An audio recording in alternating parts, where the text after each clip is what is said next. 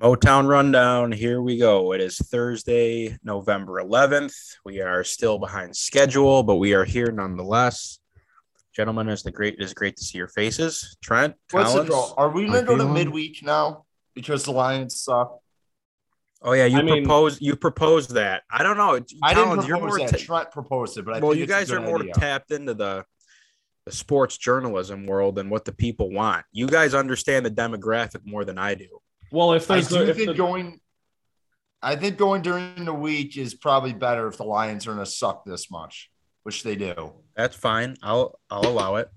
Why? Because you don't think it's people care to hear about the Lions immediately on Monday. Well, I mean, we don't even want to talk about the Lions on a Monday half the time. Correct.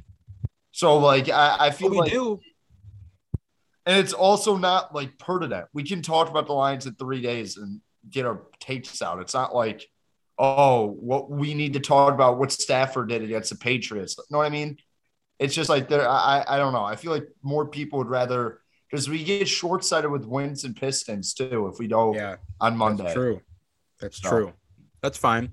I'll allow it. Well, then maybe we're not behind schedule anymore. That's Yeah, a great spin zone. Great spin zone. We're actually right on schedule because now we're moving the programming. Listen, the I'm gonna be so out when they nice to. Rabs today, just for the fact Rabs goes gets in the Zoom and just goes, Ryan, your hair looks great today. And I didn't Well- do anything to it. I feel great. I feel Well, awesome. I just, I, you clearly have gotten a haircut. I, I'm just, you know, someone who has seen you over the I years, a haircut maybe like different three weeks hairstyles. ago, Rabs. Really? Well, it's taken a while. You they must have cut you short. Did you go one everywhere around the sides? I'm a two on the sides guy. Two on the sides. I just think it looks, and you tell me there's no product in it. I you got some. I Taylor I don't. vibes. I I eh, I need to become a product guy. I'm I'm a lazy person. I'm sure if you went to the right people, you could just they could give you a style. That's kind of how I roll with the haircut now. Is I'm like, what's in? I want what's in. Collins, you That's what need you you need Ming back. That's what you need. You need Ming. I, Ming. I- dude. Rest in peace. Would you just say rest in peace? threw my oh, I thought you were gonna say rest in peace. Like Ming's dead. No, I I thought about that. I was like, Minya's not dead. She's just retired. But um, shout out Ming, the goat, best fantastic Sam's worker of all time.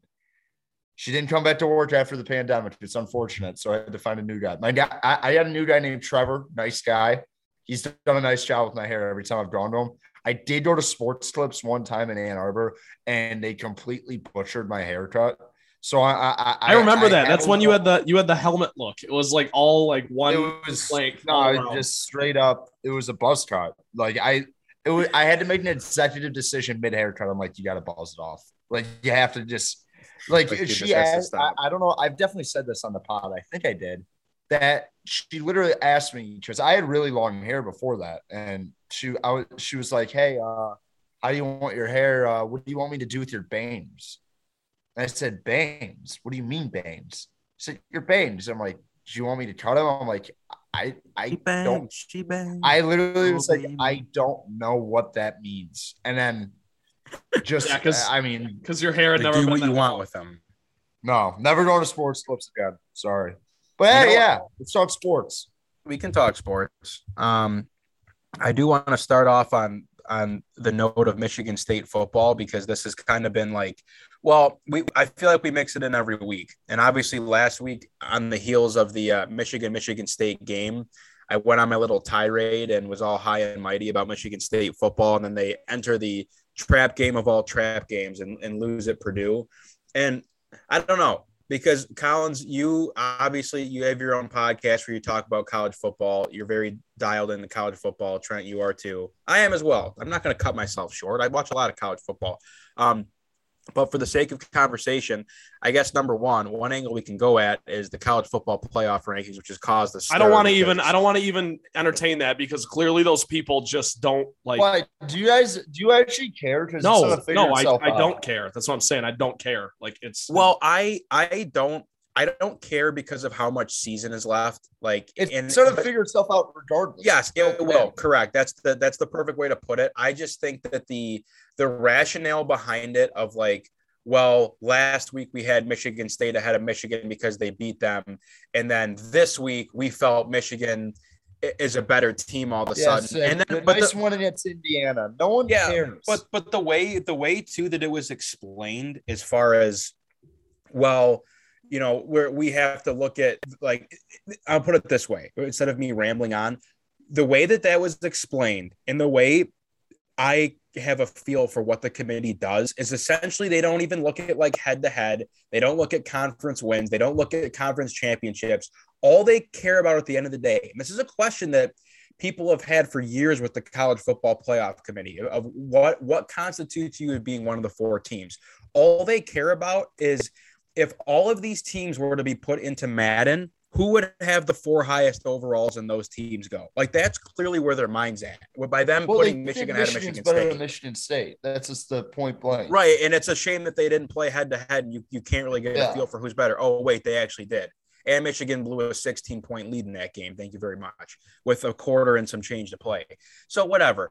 But uh, as far as the game itself, Colin, because you were there, I've never been to Purdue. I've never been in the state. The stadium looks like a, a dog track. Like you guys want to make fun of Ryan Field. That place is like a shithole. Well, it's But- any it is way better than Ryan Field. I'll say that. Fair enough. But what was the at- what was the game day atmosphere like? I want to hear how your experience was, and then I'm sure you were sweating it all out in uh in your in your game. So I- I- So what's it the called? Got down there on Friday. My buddy Andy goes to Purdue. What Andy's the man. Just set it up. Had this like he, one of those people like uh, when I have people up in East Lansing, I always be like, oh, let's try and go here. And I, I feel like I always screw it up. Like Andy was dialed in. He said, We're gonna go to Harry's. We I know you guys want to go there. Yeah, he's like, don't you you, wanna you do don't have to worry about Like- a thing. I got it.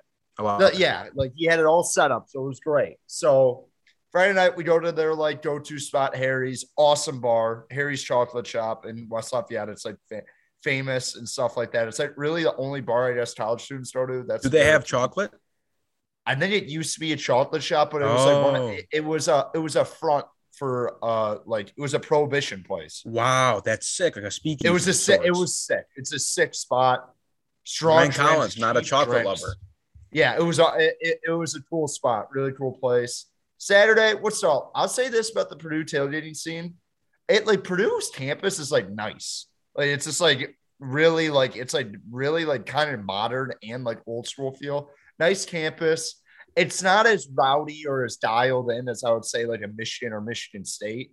I don't think any it, like one of my buddies says we had a lot of Michigan State guys comes up to me and goes, Yeah, man, like it's more relaxed down here. I'm like, it's kind of hard to get less, like, I mean, more rowdy than it is at Michigan State for most Yeah. tailgate. Like, you go to a random, like, 50 year old tailgate, they're like, hey, let's do fireball shots in East Lansing. Like that, it just isn't that vibe, but really nice. Had a good experience there.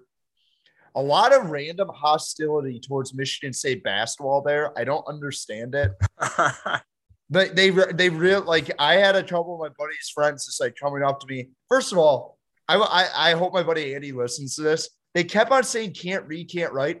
I'm pretty sure like 70% of Michigan State's like campus could go to Purdue. Like, like yeah, yeah. I literally was like, Like, let's yeah, let's pump the Purdue. brakes on I- Purdue I know, being I a know the academic institution.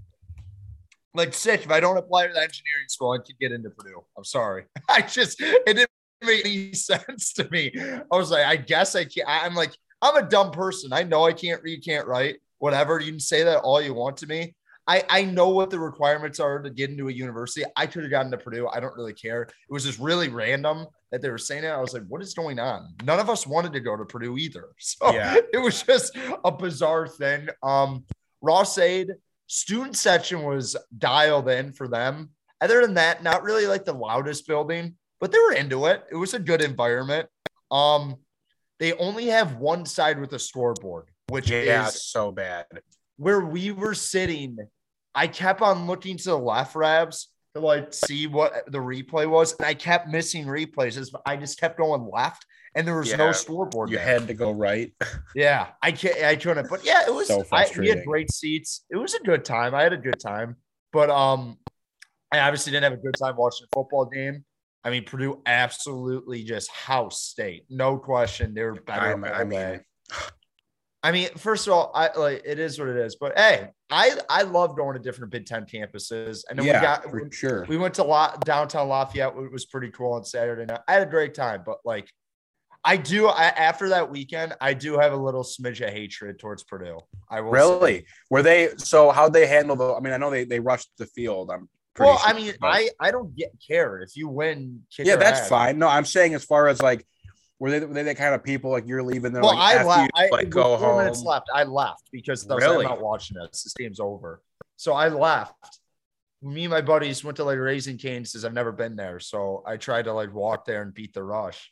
So left there, but like they gave it to us. Hey, you got to give it to them. Like Yep. we, the whole day, all of our buddies kept on going to every Purdue tailgate or everywhere we go and just said, we got to keep chopping. We're to keep chopping. Yep. So all their buddies threw it back in our face. But hey, I mean, they beat us. They deserve to do that. But I, I, I weirdly will have a hatred for Purdue just for the fact.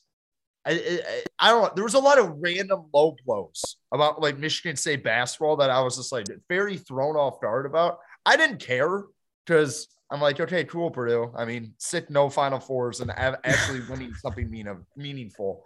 Like they'd be like, Yeah. oh, how many guys are arrested at state? I'm like, I don't know, dude. I like you know, Yeah. Not You sure. know more than this than I do. So Yeah. I don't know. I, I I mean, it was a good time though. I liked West Lafayette. I really did. It's not like it's a there's not it's not like a bar college town raps, but like really nice. Yeah. Like it's kind of it's like East Lansing where they have like newer high rises that have just been built. So it was nice. I, I was impressed by Purdue's campus. I had a great time. Well, good. I'm glad I, you had a good I, I. I, to be fair though, I was saying that I'm like, oh, I kind of hate Purdue now. I've kind of always hated Purdue, so it is what it is. yeah. I, that was a game where if I would have dressed at quarterback for Purdue, I, I would have had a career day as well. So Well, yeah, I, I mean, I was playing cornerback for Michigan State. Yeah. All right, fellas. Well, let's uh let's do the Detroit sports. That's what we're here for here on the Motown Rundown. Uh, let's start off with the Pistons. Uh, on the road last night against Houston, two real juggernaut teams going at it in prime time. Uh, Cade Cunningham versus Jalen Green, uh, which I guess you know for you basketball heads out there was was a big deal. But the Pistons come out with a win, get uh, get get two wins was on the year. Uh, I mean, I guess. I mean, if you like basketball, I guess it was cool. The reason Well, it's on E don't know. ESPN. It's literally the Well, reason that it's on ESPN. Yes, yes. So that's where I was just like on Twitter, and and I I don't make myself out to be this like absolute like airhead when it comes to basketball. I watch basketball. I grew up playing basketball. I'm a basketball fan, but there's just certain things within the intricacies of the league and the fan and, and the fandom that I just don't. I'm not all that tapped into, but as you said, Trent, and I was seeing people on Twitter being like, why are there two one win teams playing on ESPN? And it was just solely because you had the number one and number two overall picks playing each other last night. Um, and of course, you know, I, didn't watch any of the game, but I just, you know, Jalen Green's running his mouth, this and that, whatever. But either way, the Pistons get their second one of the year, come out on top in Houston. Um, I know there's been other games that have happened since we last spoke. So, guys, take it away. So, I, Collins, I know you probably have more. I just want to speak to the Cade Jalen thing before we actually get into the game because that was just so like everything that happened last night was destiny, as stupid as that sounds. We wanted Cade from the start. None of us wanted Jalen Green. Nobody in Detroit wanted Jalen Green. Jalen Green gets quote unquote passed up on. They, the Detroit Pistons pick the consensus number one guy in Cade. Cade misses camp, has a slow start to the season, but when he plays 30 plus minutes, he's averaging like 19 a game. He's he was absolutely the right pick. And for him to roll into Houston last night and be clutch on both ends and not get teed up for dunking and then screaming in Jalen Green's face as Jalen Green did to Cade. I just I loved every second of it. I watched every minute. I watched the first half of George and Greg and the second half of ESPN. It was great. Also, guys, George Blaha was a little. It was a little. Dude's getting old. God love him, but I mean, he just can't. He, he can't tell certain guys. Oh, no. He can't tell Oh, certain no. guys apart No, anymore. shut up, shut up, shut Oh, up, no. shut up. You can do He kept you messing want. up. You know, Kevin Porter Jr. He's got the big hair. He kept calling Yeah, him I don't care. Jalen Green, and I was like, that's not Jalen George, but it was awesome. Um, so, anyways, last thing before Collins goes, the box score. If you just read that, you just look at that.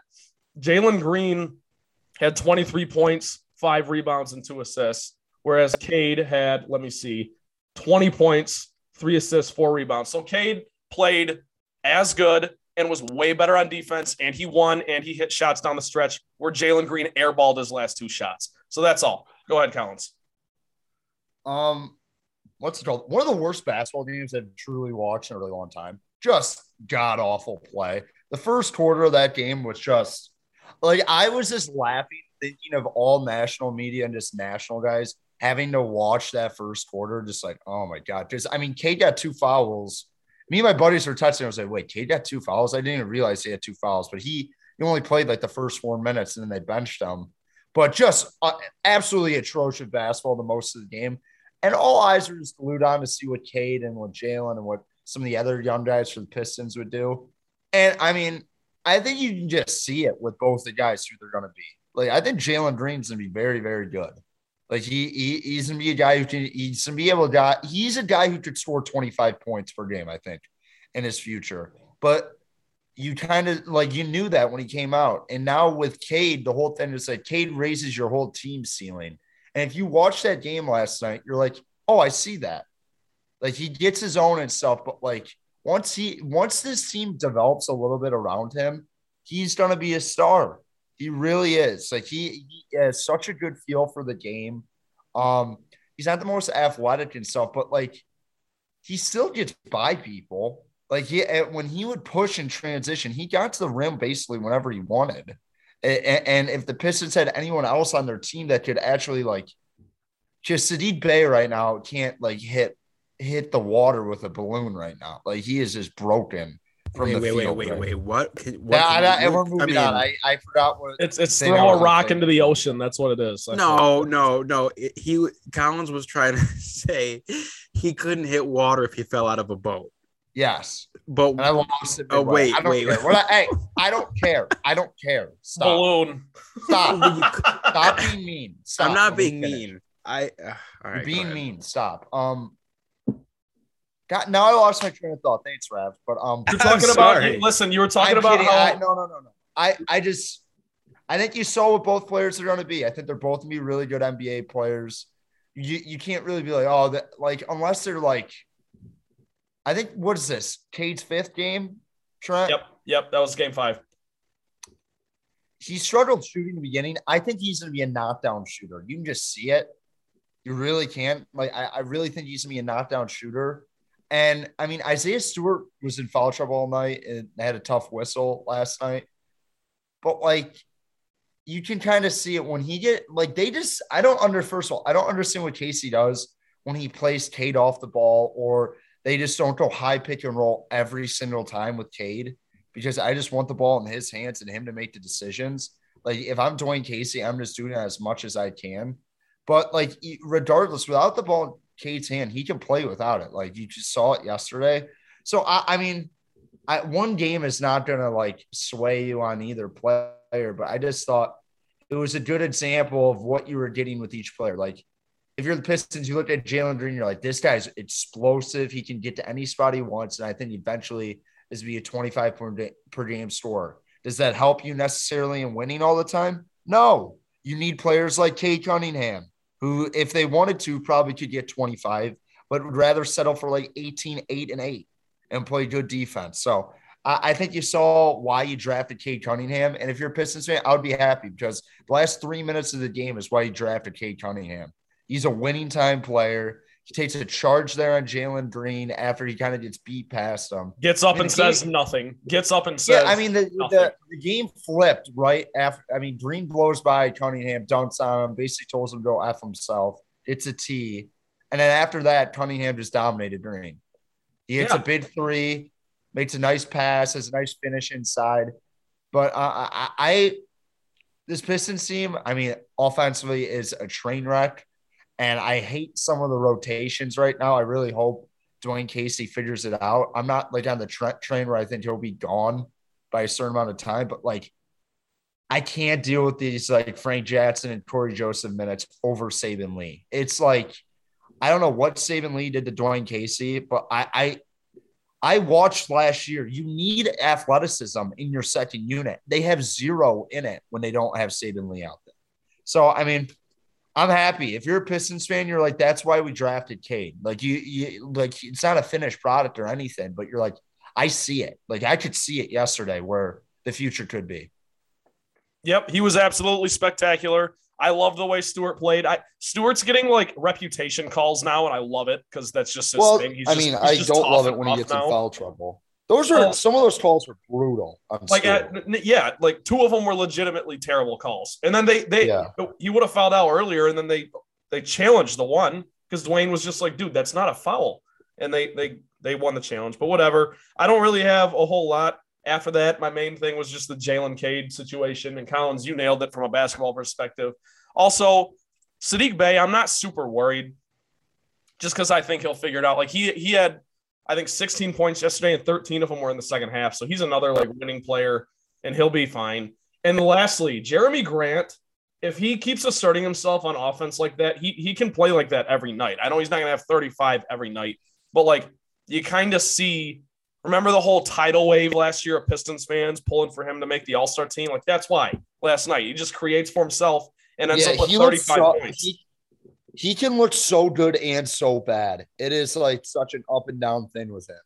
Well, I don't think he ever looks bad, to be honest. I just think No, once you dude. once you see the good, you you hold him to that standard, and then he doesn't. Dude, I there's no, I know he doesn't look like bad, but there's sometimes you're like, wow, this guy's really nice. And then there's my buddy Dom actually texted me this. He's like, there's sometimes Jerami Grant, you're like, wow, this guy's nice, nice. And then there's other times you're like, please don't shoot that. Who do you think you are?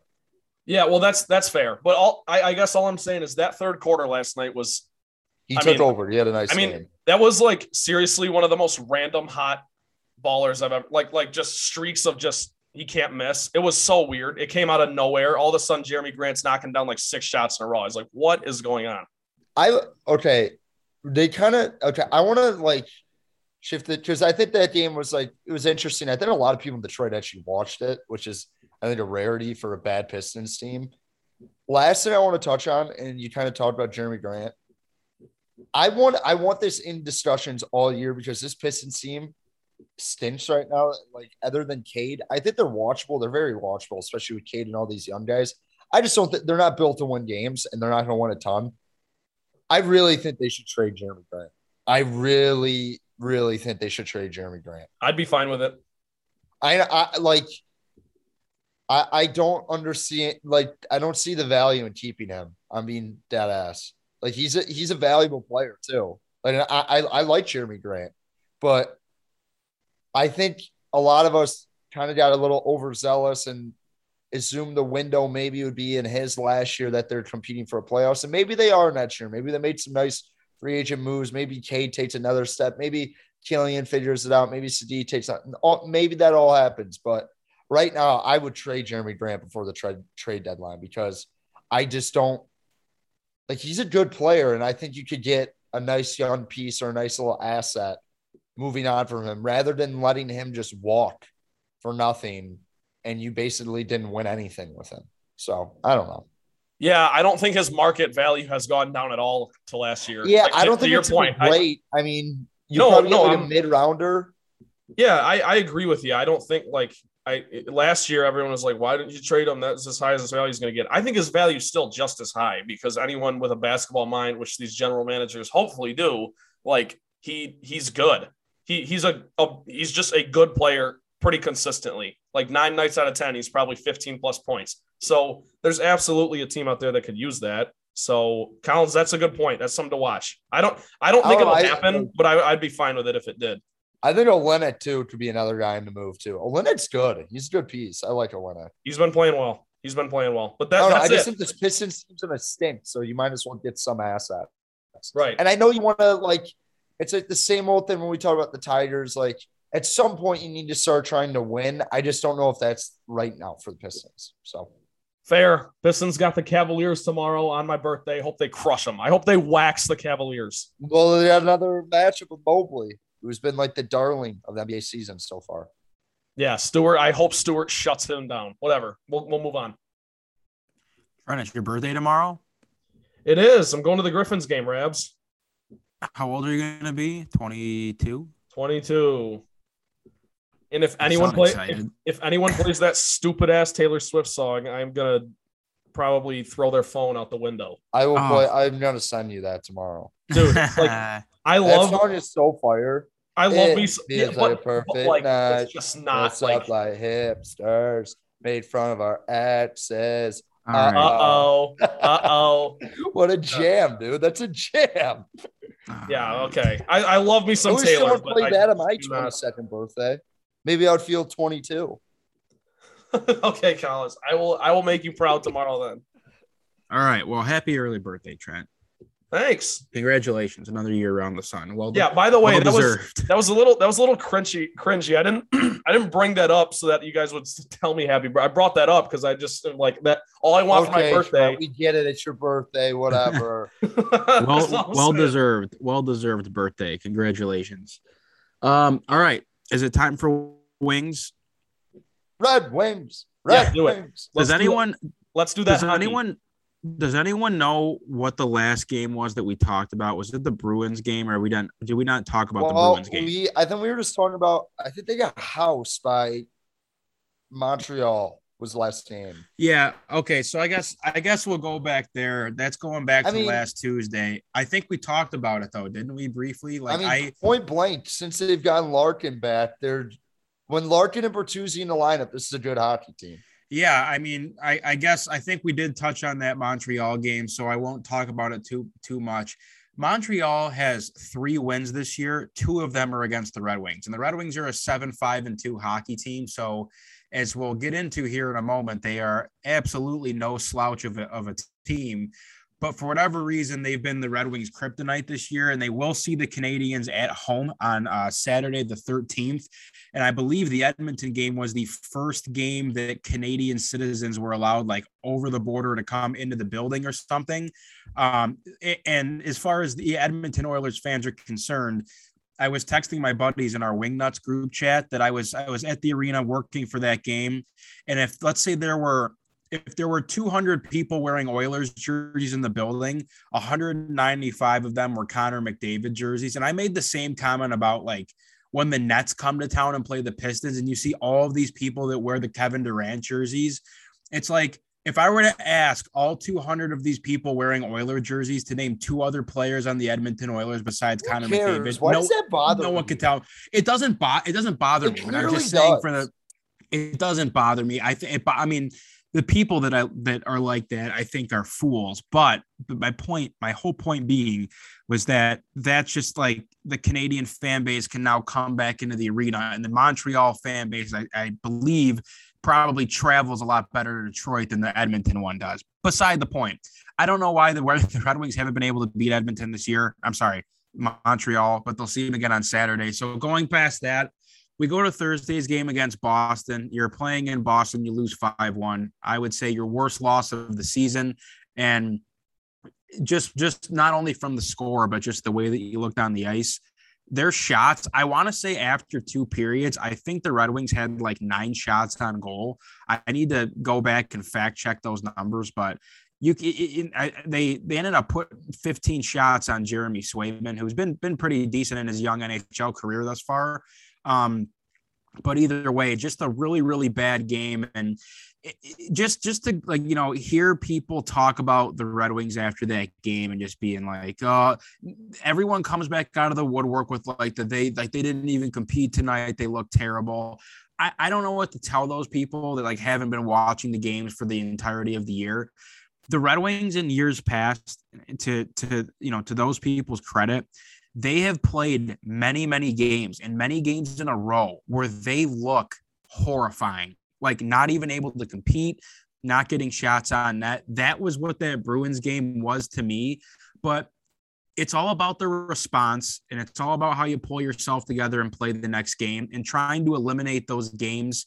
I mean, you drop three in a row between the Leafs, Canadiens, and then and then the Boston. So you go on the road to, the, to Buffalo the next day, or I'm sorry, on Saturday rather, a game that you were um, behind in, and you end up taking it to overtime. And Mo Seider scores his first career NHL goal with the overtime winner. So when you talk about response by following up a three-game losing streak with a three-game winning streak that you're currently riding, that to me says a lot about your team. So I won't talk a ton about the Bruins game because again, 15 shots on goal. There was really you were really on your heels the entire game. Patrice Bergeron puts in four goals that game. And to your point, Collins, you have no Dylan Larkin in that game, and it just goes to show when that when that first line of Larkin, Bertuzzi, and Raymond doesn't have all three pillars of that line, they are a completely different hockey team. I don't care if they're missing just Dylan Larkin or just Tyler Bertuzzi or worst case scenario, both of them. They are a completely different hockey team, and that's one of those things that we can we come back to.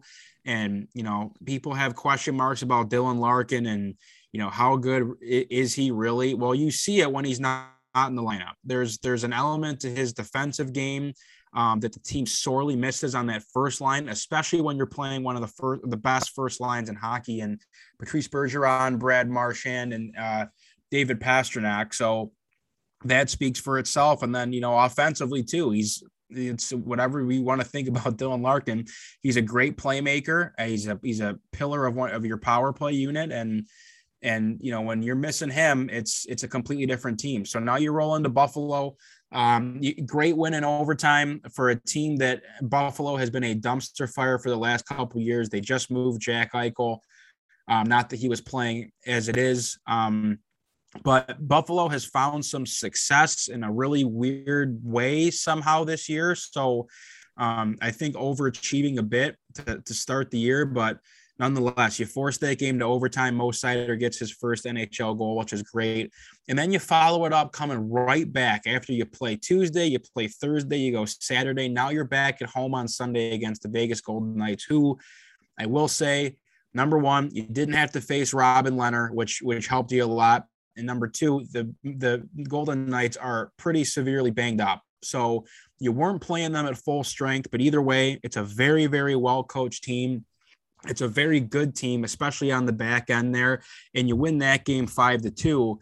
And you know, to me, I, I, from what I take from that is again, your your response coming off of a, just playing the night before in overtime, and uh, I believe was this the first game that you get Dylan Larkin back? I believe that's just the first game that he returned to the team, unless he played in that Buffalo game, and I just can't remember. But um, so you're you're back at full strength for the most part. A six and six Vegas team comes to your building, and um, that's a that's a great win as well to have on a Sunday evening. And now let's go into the Edmonton Oilers game, which I had the pleasure of being at on Tuesday. Um, I was very excited for this game. Edmonton has been one of the best teams in the league all year long. They come into your building nine and one. They have the most talented, most skilled hockey player that has ever played the sport, and Connor McDavid comes in town. Leon Draisaitl, everything that the Edmonton Oilers are. Um, Kenny Holland comes back to the building. And you, know, you got to tip your called Kenny Holland like we know him. I love that. I don't know uh, Kenny because he's he's been around for so long. Yeah, but does he Detroit. want to go by Kenny Holland? I bet he's like, guys. No, I, 65 whatever. years old. okay, Mister Mister Ken Holland, Mister Ken Holland. No, I, I, don't know. It's not you. I'm just saying. So that that always that always adds a layer. He got a nice uh nice round of applause when they recognized him for. I think he's in the. I would have been like, nice Jonathan Ericsson contract, Ken well, that. that's the thing, Collins. Is like, I mean, that's a whole different conversation know, to have. But Ken Holland is responsible for many of the Stanley Cups that department ever. So, but um, but either way, so I was I was having conversations before this game, um, you know, with friends and you know my dad and whatnot, and just like, hey, this is this is a game that could probably get out of hand, and you take it with a grain of salt um, because whenever you're playing this team, and these guys average like four goals a game, Edmonton, like they can just score at will. Their power play is is completely unfair with how good they've been. Like I think they're probably close to like 50% on the power play or something like that, or at least they were before that game. Um, so that team speaks for itself as far as how good they are. And the wings, like just out of nowhere, Vladislav Namestnikov scores two goals in that game. One awesome goal read. Just just the whole setup of the play of I believe it was Mitchell Stephens on the half wall in the defensive zone challenged the guy and, and knocked the puck loose, and someone else came in to pick it up. Quick breakout pass down the down the right side, and Namestnikov walked Tyson Barrie and just tucked one beautifully. It was sick. Scored another one in that game too, but the the story to me was just I thought for the first two periods of this game the Red Wings were in complete control. And you could tell that based on the way they were setting up their forecheck, it was a lot more passive. And they they kind of play that style too um, for the most part. And it was just I I really appreciated the game plan as far as like, look, you know, they'll they'll come out of their zone with speed, that's fine, but we're gonna clog up the middle and, and do whatever we can to get Connor McDavid to slow his feet down coming through the neutral zone and allow ourselves to be one collective unit coming back together in our defensive zone. Just keep everything to the outside, and uh, and that's how we'll play. So, I thought they were tremendously successful on their forecheck. Um, I thought that uh, they really controlled the game from a shots perspective. And again, I I, I should have the, the, stats pulled up here. I do not.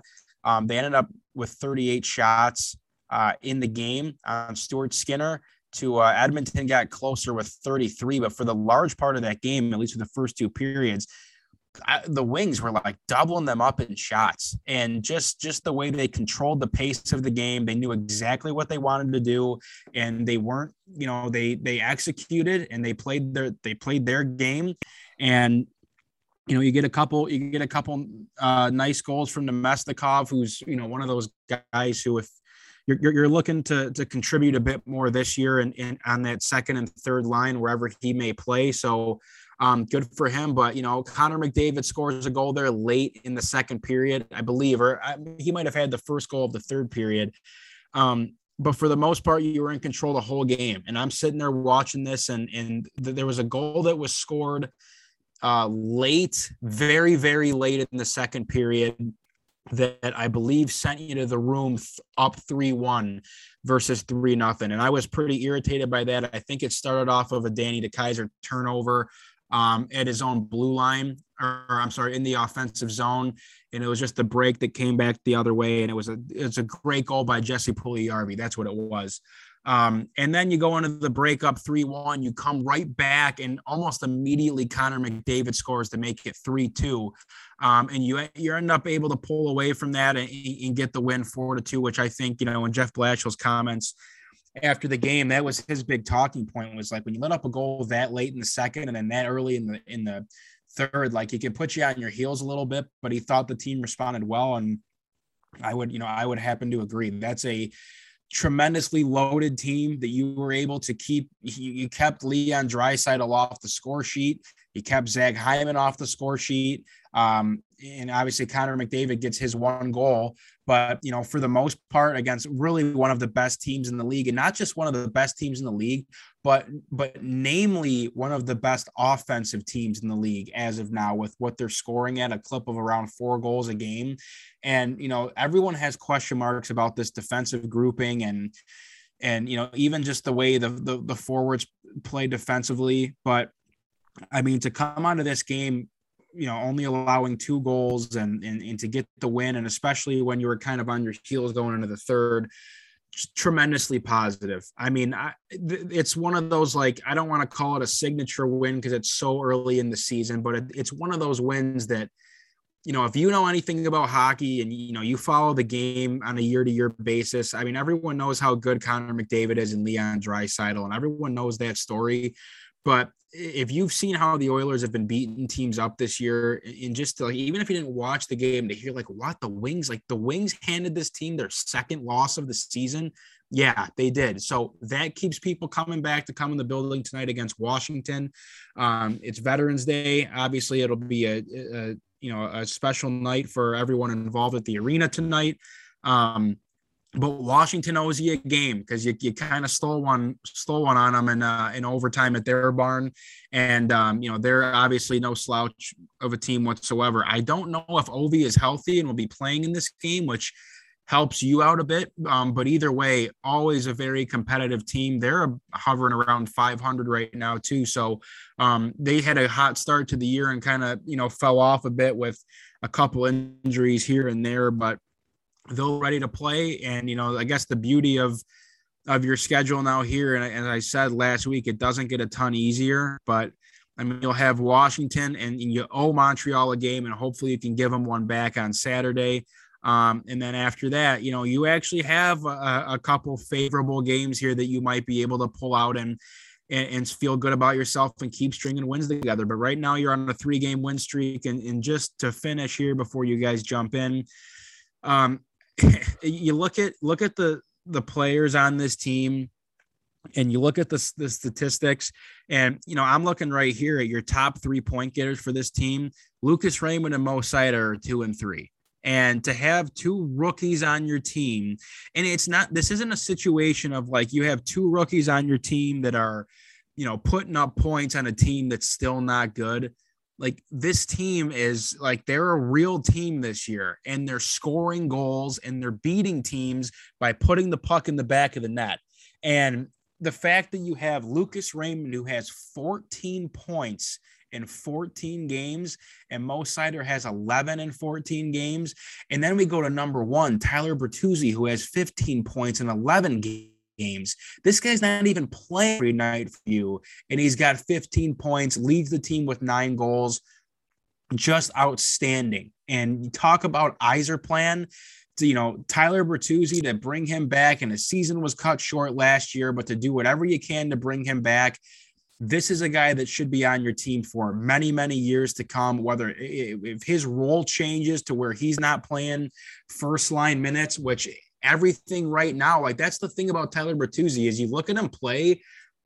He, he's not a very like efficient skater. He skates everything he does is like sloppy and like gritty and gross and ugly but he makes things happen. So there's no reason for you for me to really even consider like if he's not playing first line, he's earned every bit of ice time that he gets on this team. So so good for Tyler Bertuzzi.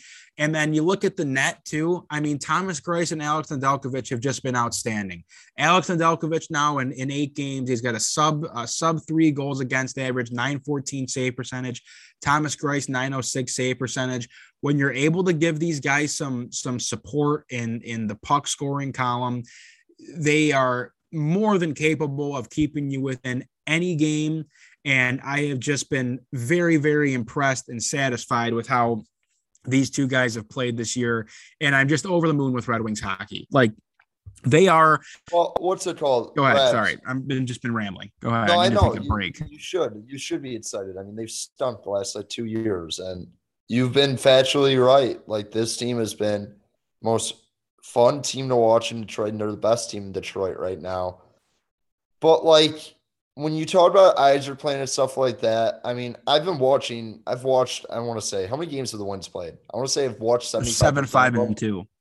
Yeah, so I've probably watched eight or nine games, and I, I mean, I'm not like after I'm some hockey expert, but um, what does this start like actually mean? Is it like, oh, this is just like, well, is it like last year's Tigers where you saw it, you're like, they're just not right there yet, or is it? Oh, this team could actually make the playoffs. Do you think this team to make the playoffs? Well, I I believe when we had conversations last year, um, I think the comment I made was 2023 they'll be back in the playoffs, and I think that they are everything you've seen so far shows you that they are definitely on pace to to be there um, come next year. I, the, the thing for me this year is I I just think the division they play in is so tough and you really haven't seen the best of teams like even though the Maple Leafs I mean you're sitting in third place right now in the Atlantic division. So I mean to even be there is is great. I think that you are factually playing better hockey than Montreal. You're playing better hockey than Ottawa. You're playing better hockey than Buffalo every other team right now, while they might not have things figured out, like through 12 games, the Tampa Bay six, uh, three, and so three, they probably like to be better. Do you know where they're in the standings? Let me look. I'll look it up right now. Well, they're they're in third place in their division. The the, the oh, top oh, three so, teams yeah. from each division go to the play. So if the, if I know, the season were to end today, well, I, if the season were to end today, they'd be in the playoffs. So to answer your question, Collins, I I think that you need to see a bit more of a sample size of how they play within their own division. You've only seen the Lightning once, you've only seen the Bruins once, you've only seen the Leafs once, I believe. You've only seen the Panthers. So once they are able to get more games in their in hand against the higher teams in their division, you'll get more of a feel for how this team stacks up against everyone else. Because a lot of it is just you know, I, I, there's they're so good some of these teams that it's you have to just kind of play above your weight class and punch above your weight class to get yourselves into the playoffs. As far as the wild card, how something like that shapes up, I mean, it's it's too soon to tell. But I, I think to answer your question, as far as what You have this, a take. Come on, Rabs. well, to, to answer your question, my no, my take is my take is that I don't I don't anticipate them being a playoff team. My come take the end is of I the have year. no take. My take is I don't anticipate them making the playoffs this year. I think they will be close. I have said for the last two years, two, three years that come 2023, like the 22 23 season, I believe they will be in the playoffs. Um, and I, so far, so good on, on that front.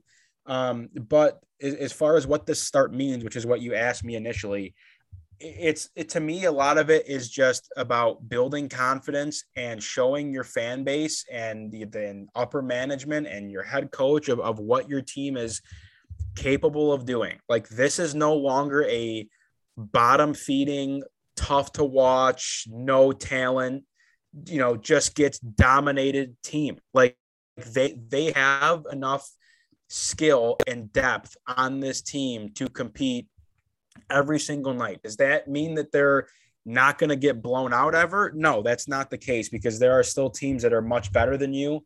Um, but what it at least means to me is that this team has enough confidence in themselves and in what they've put together, and the coaching staff I think has enough of a feel of of this team to where you know they they go into these games down like yeah why like we can go like we're gonna go win like let's just go beat teams i mean again you look at some of your wins this year at Washington in overtime. You beat you just beat Edmonton. You you you know take Florida to overtime. Like you're giving them fits, and they're one of the best team in the league. So I I just can't say enough good things about this team. It's been it's been such a joy to watch.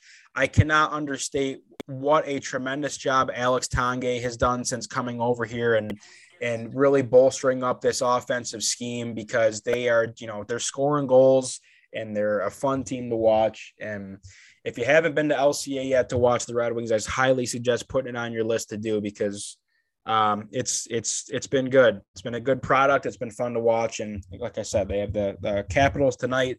I believe Mantha might be hurt. Backstrom might be hurt. I, I don't know if Ovi's hurt. So um, we'll see. But awesome stuff. That's all I have for Wings.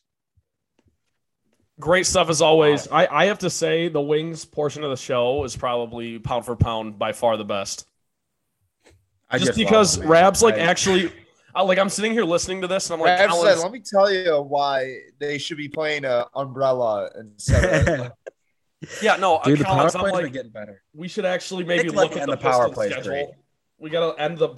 actually having a power play that's interesting. It, it, it's like bizarre, honestly. Dude, Luke, like it's all look, man. Lucas I mean, Raymond. it's all Raymond. We don't. I Jeez. Rabs. I we with the problem is we get Rabster to talk about wins. To say, okay, there goes another thirty-five minutes of the show. Yeah. Well, we're moving on now. Wings are wings are kaput. Uh Tigers are making some news. We talked about Let's Tucker. Barnhart and that move. Um, I don't think we have to spend a ton of time on on things today. I think the perfect person to lead us for this is Ryan Collins because Ryan Collins' brain is fixed on Tigers at all times. So, what are you thinking, Collins? How do we approach this today? What, what's what are your called? thoughts? So, right, baseball free agency is so lame. I just want that out there. Like no other free agency starts and then no one just signs. Like no one is signed yet, basically.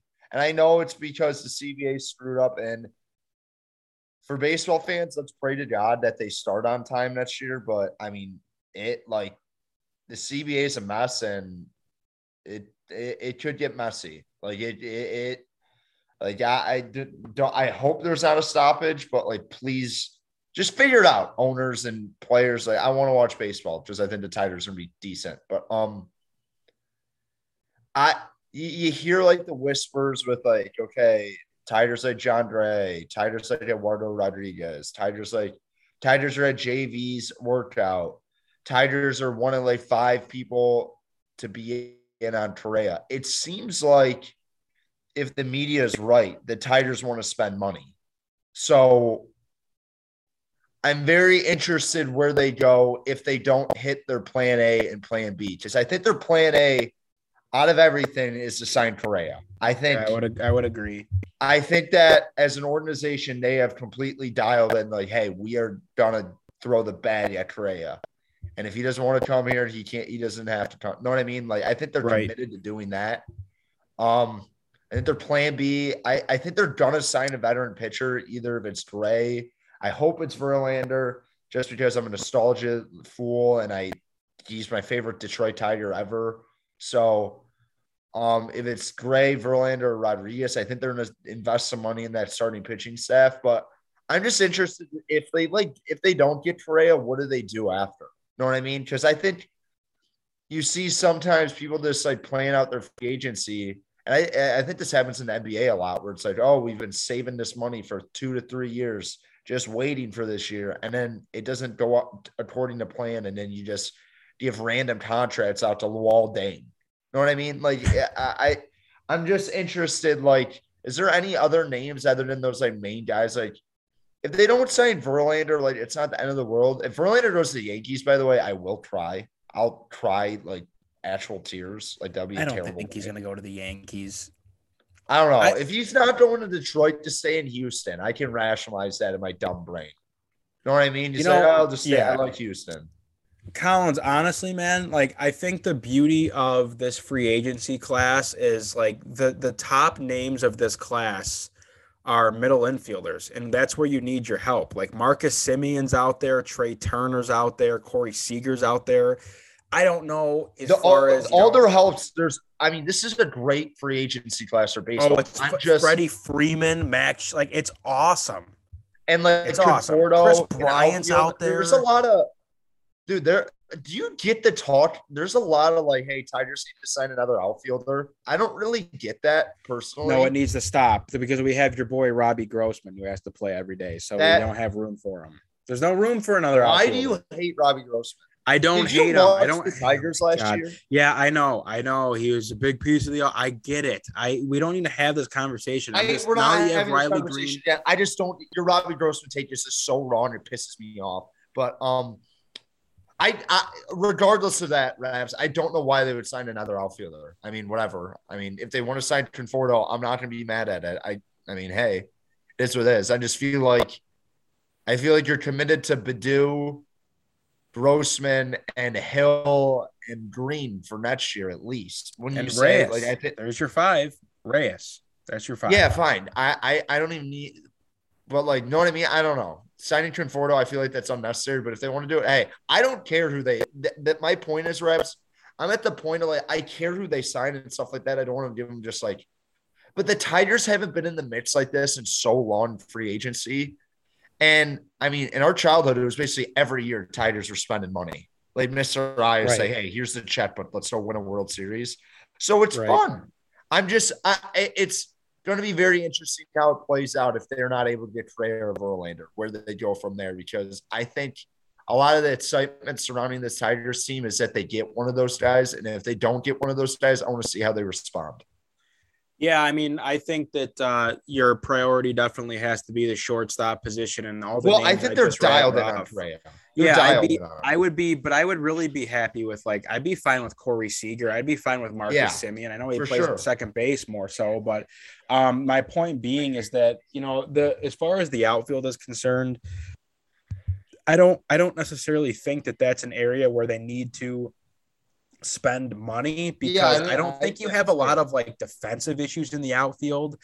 And and the the- tricky thing is like you have question marks. Question marks being what kind of Victor Reyes are you going to get this year? You know, when is Riley is Riley Greene going to be? Because in my mind, Riley Greene when he's like ready, because it's not my job to determine when he's ready. So whenever he's determined up. ready, He he'll be up and he's going to play. He should play every day, and I think he'll be absolutely fine.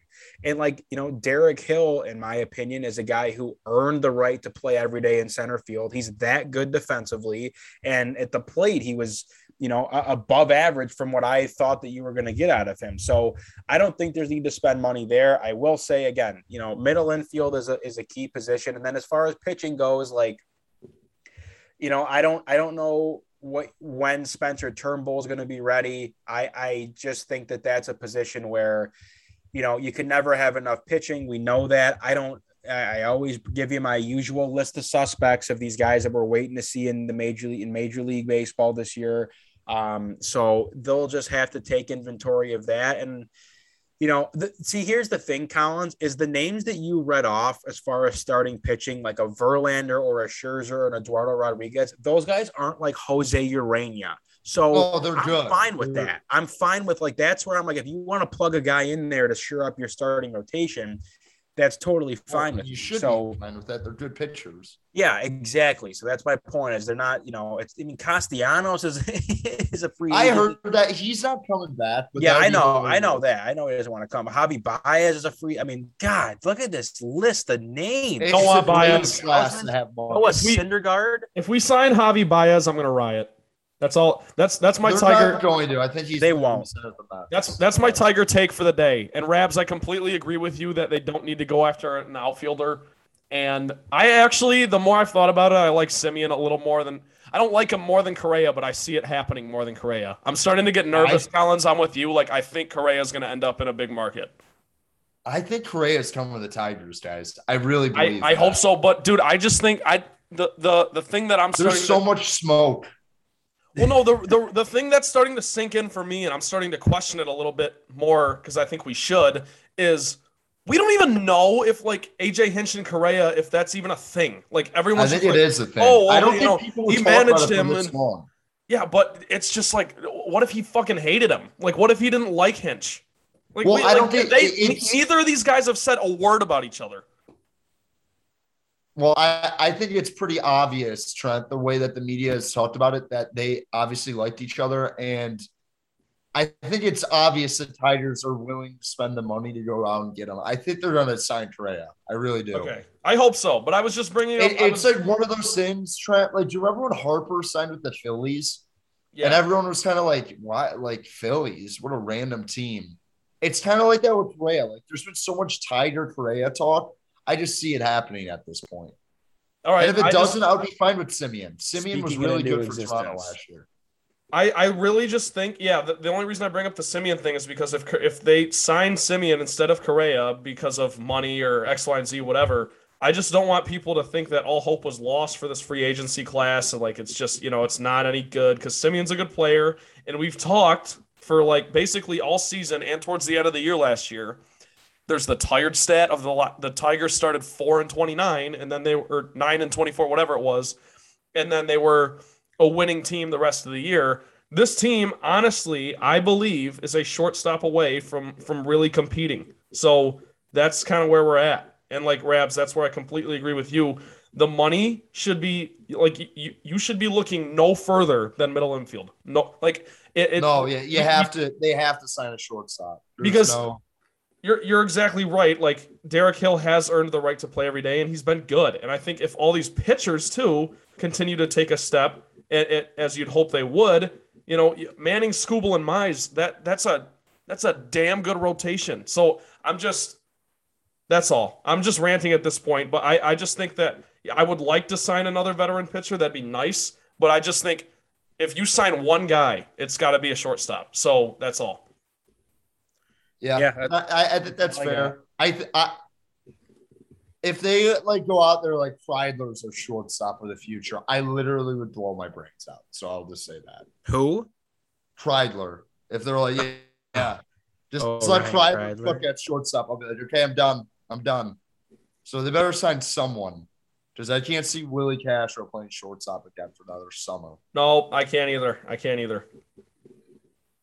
You guys are funny. All right. Well, let's wrap the show up. Uh, now we have to do. Oh my gosh, the Lions. We're doing all four teams today. Awesome. Um, the Lions are were on a bye week last week. I I I saw the. Uh, you guys see the picture of like it was like bye week twenty seven, Lions twenty four, like the NFL scorecard. Dude, I thing. hate those. I think they're so stupid. And Oh, like, that was funny. I laughed. I no, laughed. dude, was, what? The, everyone says that, and it's the dumbest joke ever. Oh, they'll Don't fi- disrespect the Lions. they'll Like find a Trent. way to lose on the bye week too. They're zero it and nine. funny. He, he won the I, bye I week, love Trent. when I love when uh on the radio well they'll be like like after the uh what game did they just get blown out in after Eagles. the, the Eagles game oh yeah after the game like Monday I think it was like Jeff Riger was like oh my gosh Woj the Eagles just scored again I I thought it was so funny but um Hilarious. all right anyway Trent did his homework. We greatly appreciate this, Trent. Trent went back, listened to all the episodes, and finally got us in order to get on the same page of the leaderboard for the picks. Trent, can you please read off the leaderboard? I can read it off. Your leader, Ryan Rabinowitz, is nine and seven. Yes. In Yes. second place, Ryan Collins, seven and nine. Boo. In the basement, Trent Bailey, six and ten. Shocking, Trent. Unreal. I, I All have right. a formula and I stick to it. So I don't I don't Yeah. care. My formula is Lions and over. Maybe I'll start picking Lions and under because golf stinks. Maybe that's what I'll start doing. We don't care. We, We do don't not care. The Lions also, for the record, have not been favored in a single game this year. I don't think that's shocking Really? anyone, but like when I was No. looking back at all this stuff, I was like, okay, underdog, underdog, underdog, underdog.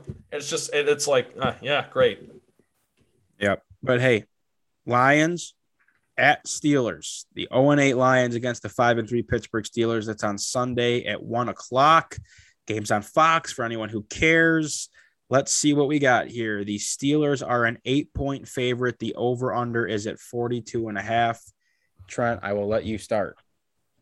Lions cover. Lions cover. The Bears just hung with the Steelers and almost beat them. The Seahawks almost beat them without Russell Wilson. I don't think the Steelers are good. I think they're like slightly above average, and I think the Lions are far below average. However, however, I I was at the last I was at the last road game for the Lions against the Steelers. I was at Heinz Field. Great atmosphere, lots of fun. I think I'm not going to say the Lions will win, but I will definitely take those points, and I'm going to take the under. I think I think Najee Harris and Swift are going to basically run the show. It's going to be low scoring. So give me the Lions and give me the under. Trent, you need to start right. I want you to get a notebook out right now. I, I I'm ahead of you. I, I got you. I got you. You are in charge of the picks. You are the picks coordinator for the rest of the season. I will have sticky notes up on my wall in front of my little desk here that, that so I can track the record. But that's Good it. man. I got Lions and under. Collins. Know what? I think Kalif Raymond has a huge game. No, I'm not. I'm okay. I'm not going to go down that. I gi- give me the Steelers and under. I'm sorry. Lions suck. I just, I. The one that I will say though, I did like the little pickup they got for Reynolds. I think that was a nice pickup. Yes. I don't. I'm not acting like he's some world beater, but they need wide receiver help. That was a good waiver claim. And if they eventually get the right quarterback in, you've actually seen like Reynolds actually play well in Los Angeles. So eventually he could be a nice little third or fourth piece for you on the offense. Um, but no, I just I feel like we keep like looking for like I think they're really going to show up in this spot. I just I think all eyes are going to turn on Thanksgiving. If they win that football game, then it's an immediately switch to 0 17 watch. And I think I'm already on 0 17 watch right now. Like I I I- I really think this team is going to struggle to win a game, especially what's going on in their offense and in their secondary. So I don't I don't know how you fits those two major major issues. They're not winning this week. Okay, I have a comment on that, but I want Rabs to make his pick first. Uh, I will take the Steelers in the under. I know 42 and a half. Like, I feel like I could. I'm just going to take the under. I, playing I four just- corners has the lead. Now he's trying to. I mean, whatever. Playing four corners, Rabs. dude, I don't know. I I'm was going to take I'm the kidding, I'm Steel- kidding. I don't know what you want me to do here. I only have two options over or under. I think they're going to, I think it's Steelers and under. I, dude, I'm not going to take the, I don't, I don't have any interest in taking the Lions against the spread in any of these games coming up. They are that bad, and I it just is what it is. So I'll tell you right now, unless something jumps out at me that doesn't make any sense, but I will take the Steelers and the under. That's all I have to say. I have no analysis. And I'll tell you right now. That yeah, that was a dumb joke. Whatever. Um, I I want to I want to mention one thing about what Colin said. What really sucks about the Lions this season is like if Okwara and Okudah and Decker and Ragnow aren't all hurt, they have at least a win at this point. And now, Collins, you are correct that if they don't beat one of these teams here in the middle of the season, and it's and it's December and they're still winless, they're probably going to end winless. You know, like I would go on the record and say if they don't beat the Bears on Thanksgiving, they probably will go on 17.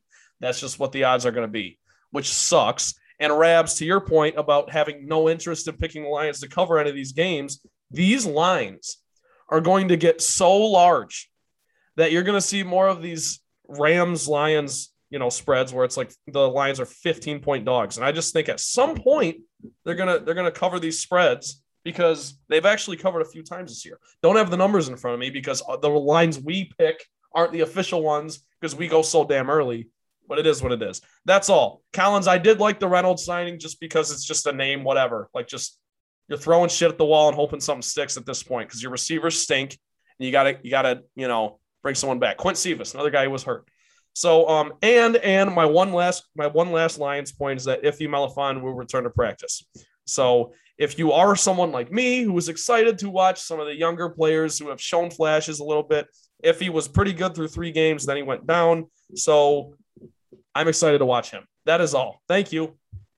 One pride, one pride always. Did you call him Iffy? Yeah, that's what he goes by. Really? Yes. No, there's no way. His name is Ifeatu and he goes by Iffy. Trent, I just have to say, I just tip my cap every week. I tip my cap. You are a good man.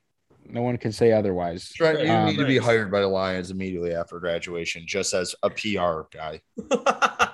just like go, just go like spread false narratives about why the Lions. No, it's Yeah. just not even that. You don't like Trent. You believe this stuff. That's Yeah. like Trent Trent would be the director, the director of uh positivity. uh, fandom, fandom engagement or yeah, uh, yeah, fan uh, engagement uh, and positivity. yeah, exactly. You'd My be God. so you'd be good at like Trent. I'm one of the most pessimistic people in the world, and Trent like every episode, I'm gonna say maybe Trent's right. Like he's just so. you're so. Some- I, I Someday, positivity will prevail. Someday. I. Trent, do we have a trifecta to end the show? We do. We do. All right, Uh, go for it. Trust trifecta, welcome in. First question: Did you guys turn all your clocks back? Did, that is that is like the Oh. worst thing, by the way. Like having to reset the like stove, like hit the you gotta you gotta Yeah, it is. you gotta it figure sucks. out how to do it. It does 'Cause- suck. Whatever. So, I, I, how how have you adjusted to the daylight savings time?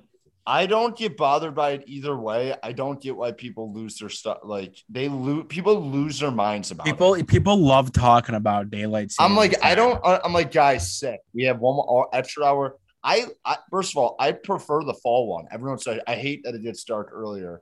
Like, I don't really care either way. I hate the sprint forward usually, especially in college. It was the worst. Yeah, Because because it, have- it happens on a Saturday night.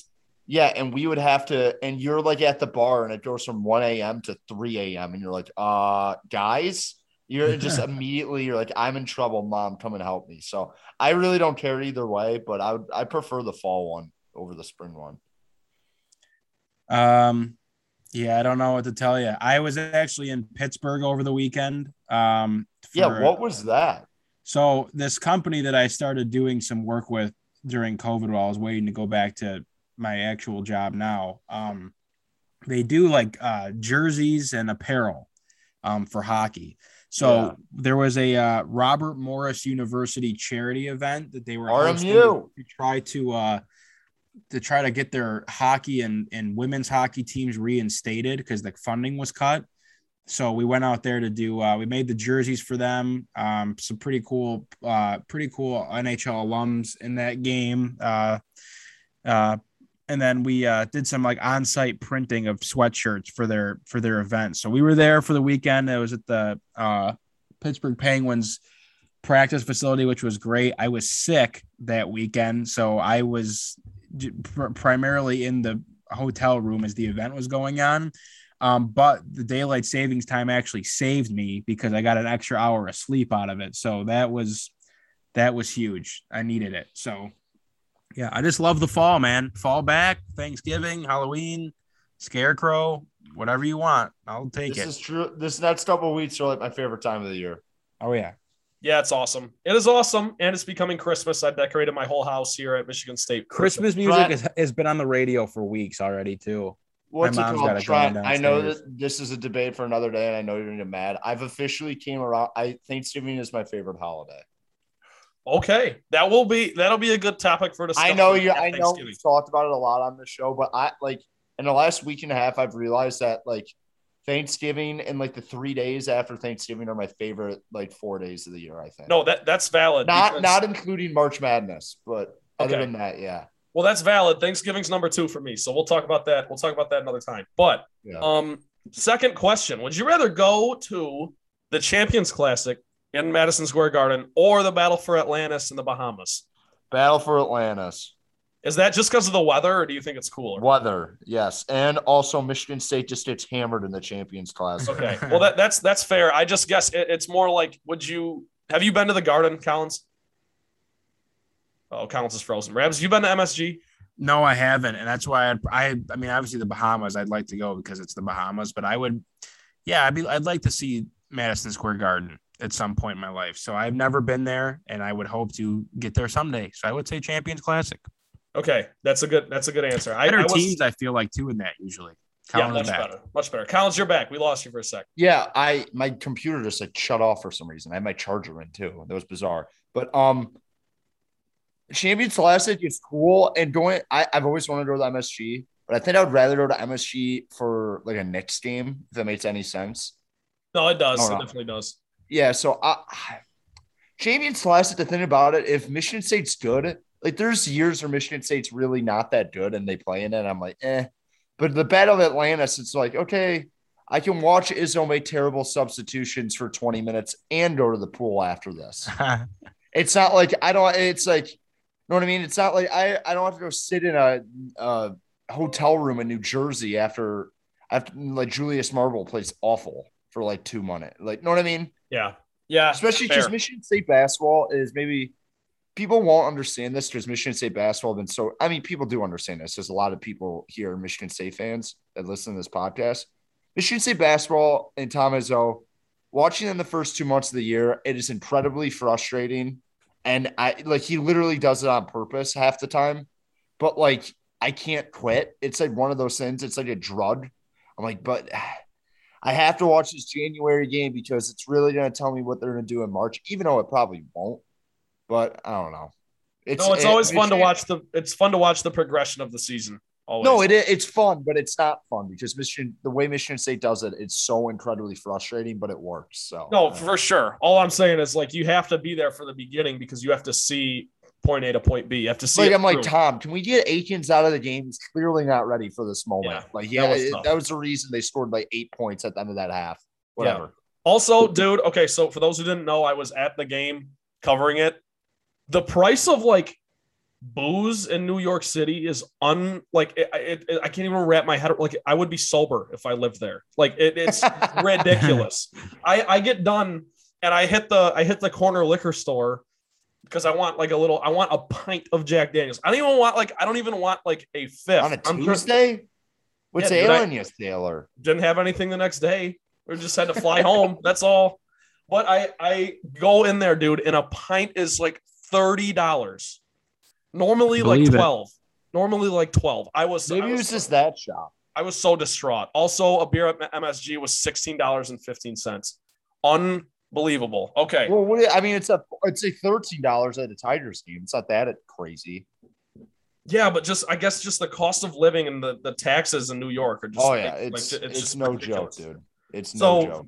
I'll round this one out, and this this one could be a rabbit hole. But this third question, oh boy, I have a meeting at two. No rabbit holes. okay, okay, no rabbit holes. Up Have you ever- it. Have you ever I know. questioned? I know. Have you ever questioned how much you love sports? That's all. all the No. time, all the time. Okay. No, I Because I I, just I, I was born this literally way. on, on last Saturday, I wondered why I loved sports. That's what I'm saying. It was it was the MSU Purdue game that made me think of this. It is question. just you get your hopes up and you're like, I do this for like what ten moments in my life that really like yes. really that was get- Collins. really percolate. That was my exact train of thought. So we'll let Rabs get out of here, but uh, that, that's but it. that's why you love sports. I, I I don't know. It's it's such a a Rubik's cube of mind thinking when you think of sports. You're like, why do I like? Why do I do this? And at the same time, it's like the people who don't like sports, like they probably are more peaceful and stuff like that. But isn't your life boring? Like, what do you do on a Tuesday night? So I don't know. It, it, it is an in- internal struggle when I have that conversation. All right. Well done, folks. That is it for today's episode of the Motown Rundown. Uh, for Trent Bailey and Ryan Collins, I am Ryan Rabinowitz. Submit any questions, comments, or suggest topics for the show on Twitter at Motown underscore rundown or on Facebook at the Motown Rundown page. Do not miss a single episode of the show. We are on Spotify and we are on Apple Podcasts. Give us five stars, follow us, subscribe, all that good stuff. We really appreciate it. We'll uh, have a new episode for you every single week. We appreciate you guys listening. We love you very much, and we will see you next time.